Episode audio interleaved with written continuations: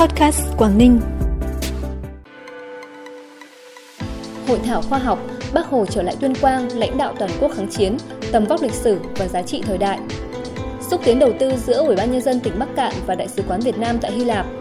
Quảng Ninh thả 2,3 triệu con giống thủy sản về vịnh Bái Tử Long nhân ngày truyền thống ngành thủy sản Việt Nam là những thông tin đáng chú ý trong bản tin vùng Đông Bắc sáng nay, ngày 1 tháng 4. Sau đây là nội dung chi tiết. Thưa quý vị và các bạn, Học viện Chính trị Quốc gia Hồ Chí Minh và tỉnh ủy Tuyên Quang vừa phối hợp tổ chức hội thảo khoa học Bác Hồ trở lại Tuyên Quang, lãnh đạo toàn quốc kháng chiến, tầm vóc lịch sử và giá trị thời đại. Tại hội thảo, các đại biểu và các nhà khoa học đã tập trung làm sáng tỏ những nội dung chủ yếu về tầm nhìn chiến lược của Chủ tịch Hồ Chí Minh khi quyết định trở lại Tuyên Quang vào ngày 2 tháng 4 năm 1947, lãnh đạo toàn quốc kháng chiến – Bác Hồ trở lại Tuyên Quang lãnh đạo toàn quốc kháng chiến, mở ra hành trình đưa kháng chiến đến thắng lợi, đã để lại nhiều bài học quý báu cho sự nghiệp bảo vệ, xây dựng và phát triển đất nước ngày nay. Đó là bài học về sự lựa chọn địa bàn đứng chân, xây dựng căn cứ địa cách mạng, đảm bảo các yếu tố thiên thời địa lợi nhân hòa, trong đó lấy dân làm gốc để đưa cách mạng đến thắng lợi.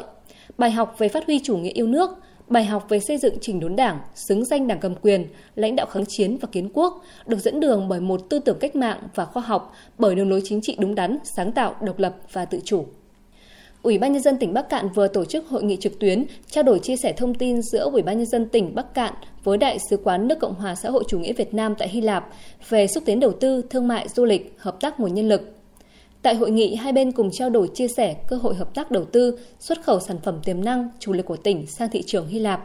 trao đổi cơ hội hợp tác các lĩnh vực du lịch, nguồn nhân lực tỉnh Bắc Cạn với Đại sứ quán Việt Nam tại Hy Lạp, đồng thời chia sẻ kinh nghiệm, tìm hiểu về điều kiện, tiêu chuẩn đối với hàng hóa xuất khẩu sang thị trường Hy Lạp. Nhân kỷ niệm 63 năm ngày truyền thống ngành thủy sản Việt Nam, mùng 1 tháng 4 năm 1959, mùng 1 tháng 4 năm 2022, Sở Nông nghiệp và Phát triển Nông thôn tỉnh Quảng Ninh và Ủy ban Nhân dân thành phố Cẩm Phả phối hợp tổ chức thả gần 2,3 triệu con giống tôm cá nước mặn tại khu vực bãi tắm Bái Tử Long, phường Cẩm Trung, thành phố Cẩm Phả, góp phần tái tạo và làm giàu nguồn lợi thủy sản khu vực Vịnh Bái Tử Long. Theo thống kê của Tri Cục Thủy sản tỉnh Quảng Ninh, chỉ tính trong 5 năm gần đây, toàn tỉnh đã thả khoảng 10 triệu con giống tôm cá các loại về tự nhiên. Riêng năm 2022, kế hoạch đặt ra là thả khoảng 3 triệu con giống thủy sản các loại, cao hơn 30% so với năm 2021. Tính đến thời điểm này, các đơn vị địa phương trong tỉnh đã thả gần 3,5 triệu con giống thủy sản về môi trường nước tự nhiên. Bệnh viện A Thái Nguyên vừa được bàn giao hệ thống xét nghiệm huyết học tự động hoàn toàn do chi nhánh công ty cổ phần sản xuất và dịch vụ Tràng An Bắc Ninh tài trợ. Với trị giá gần 1 tỷ đồng, hệ thống xét nghiệm huyết học tự động hoàn toàn do Nhật Bản sản xuất có khả năng truyền, phân phối, vận chuyển, thu hồi các mẫu hoàn toàn tự động và quản lý dữ liệu của các thiết bị được kết nối. Qua đó không chỉ giúp cho công tác khám chữa bệnh được tốt hơn mà còn góp phần đẩy mạnh chuyển đổi số ở đơn vị. Bản tin tiếp tục với những thông tin đáng chú ý khác. Văn phòng Chính phủ vừa có văn bản về việc đồng ý cho Ủy ban nhân dân thành phố Hải Phòng được tổ chức một điểm bắn pháo hoa nổ tầm thấp nhân dịp khai mạc lễ hội Hoa Phượng Đỏ Hải Phòng 2022. Theo đó, chương trình bắn pháo hoa nổ tầm thấp dự kiến thực hiện ngay sau khi kết thúc chương trình nghệ thuật khai mạc lễ hội Hoa Phượng Đỏ Hải Phòng 2022 tối 13 tháng 5 tại khu vực nhà hát thành phố. Thời lượng bắn pháo hoa là 15 phút với số lượng 120 dàn pháo hoa nổ tầm thấp, tầm bắn dưới 120 mét. Kinh phí tổ chức bắn pháo hoa từ nguồn xã hội hóa. Tối 13 tháng 5, thành phố Hải Phòng sẽ tổ chức khai mạc lễ hội Hoa Phượng Đỏ Hải Phòng 2022 với chủ đề Hải Phòng điểm đến thành công tại quảng trường nhà hát thành phố nhân kỷ niệm 67 năm ngày giải phóng Hải Phòng. Theo quyết định số 390 của Ủy ban nhân dân tỉnh Hải Dương, trong giai đoạn 2021-2025, Hải Dương tạm dừng thu hút đầu tư với 8 nhóm ngành có nguy cơ gây ô nhiễm môi trường cao, đó là dệt nhuộm, giặt mài, sản xuất da, giấy da và các sản phẩm có liên quan mà trong quá trình sản xuất có công đoạn thuộc da, sơ chế da, nhuộm da, lọc hóa dầu, sản xuất pin, trừ hoạt động gia công lắp ráp, ắc quy, chế biến mủ cao su, sản xuất chế biến nguyên liệu cao su, sản xuất sản phẩm cao su, sản xuất nhựa tổng hợp, composite, sản xuất giấy từ bột giấy, ván sợi, tái chế cao su, sản xuất các loại vật liệu xây dựng như xi măng, gạch xây từ đất sét nung, nung vôi theo công nghệ thủ công, tấm lợp có sử dụng amiang, sản xuất hóa chất và sản phẩm hóa chất, khai thác làm giàu quặng khoáng sản độc hại, tinh chế và chế biến khoáng sản độc hại, khai thác thô không qua chế biến các nguồn tài nguyên thiên nhiên khoáng sản. Tổng cục Hải quan vừa gửi thông báo tới Ủy ban nhân dân tỉnh Lạng Sơn về việc nâng cấp hệ thống phục vụ việc trao đổi chia sẻ thông tin với nền tảng cửa khẩu số của Lạng Sơn. Việc nâng cấp này căn cứ trên cơ sở thống nhất với Sở Thông tin và Truyền thông Lạng Sơn về các chỉ tiêu thông tin thực hiện trao đổi giữa hệ thống của Tổng cục Hải quan với nền tảng cửa khẩu số của Lạng Sơn. Cụ thể đối với tờ khai xuất khẩu nhập khẩu có các chỉ tiêu thông tin như mã số thuế doanh nghiệp xuất nhập khẩu, tên doanh nghiệp xuất nhập khẩu, địa chỉ số tờ khai, mã hải quan tiếp nhận. Đối với tờ khai vận chuyển độc lập, gồm cả bảng kê hàng quá cảnh, mã số thuế doanh nghiệp vận chuyển, tên doanh nghiệp vận chuyển, địa chỉ mã hải quan nơi đi. Theo Tổng cục Hải quan, thời gian nâng cấp hệ thống dự kiến hoàn thành vào ngày 10 tháng 4 năm 2022.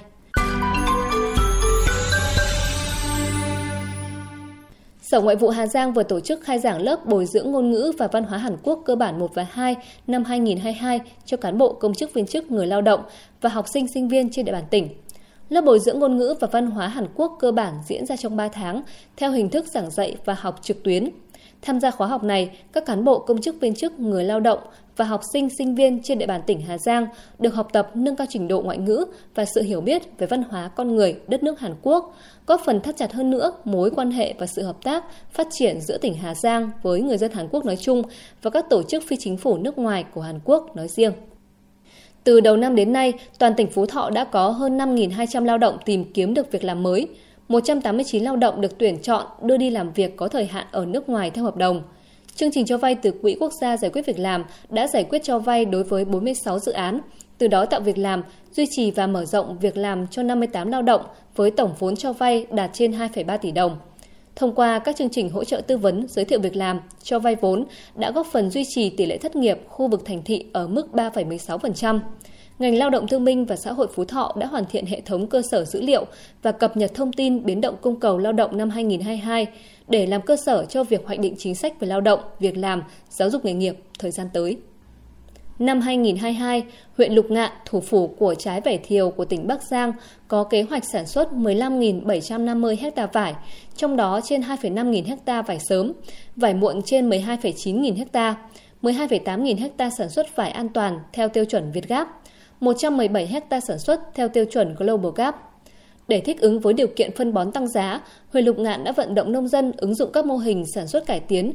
sử dụng các chế phẩm sinh học, tận dụng phụ phẩm nông nghiệp để sản xuất phân hữu cơ vi sinh, phục vụ trồng trọt nhằm giảm chi phí đầu vào. Huyện cũng chủ trương xây dựng kế hoạch tiêu thụ vải thiều trong bối cảnh mới, hướng đến thị trường nội địa là chủ yếu, lấy các khu công nghiệp làm thị trường tiêu thụ trọng điểm. Ngoài ra, huyện cũng hướng đến đưa trái vải thiều đến các thị trường tiềm năng khác như Đông Nam Á, Nhật Bản, các nước Trung Đông và châu Âu. Đa dạng hơn các hình thức chế biến từ trái vải thiều như sấy, ép và đóng lon, xây dựng thêm các lò sấy vải để hỗ trợ thu mua vải cho người dân.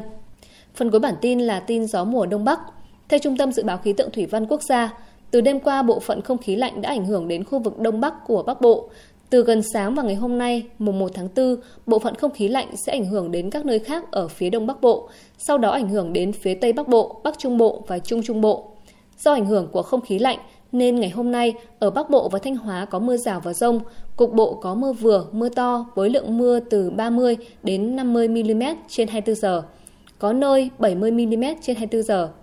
Ở Bắc Bộ từ đêm qua trời chuyển rét với nhiệt độ thấp nhất phổ biến từ 14 đến 17 độ, vùng núi có nơi dưới 12 độ. Cảm ơn quý vị và các bạn đã quan tâm và đón nghe kênh podcast Quảng Ninh. Xin kính chào tạm biệt và hẹn gặp lại.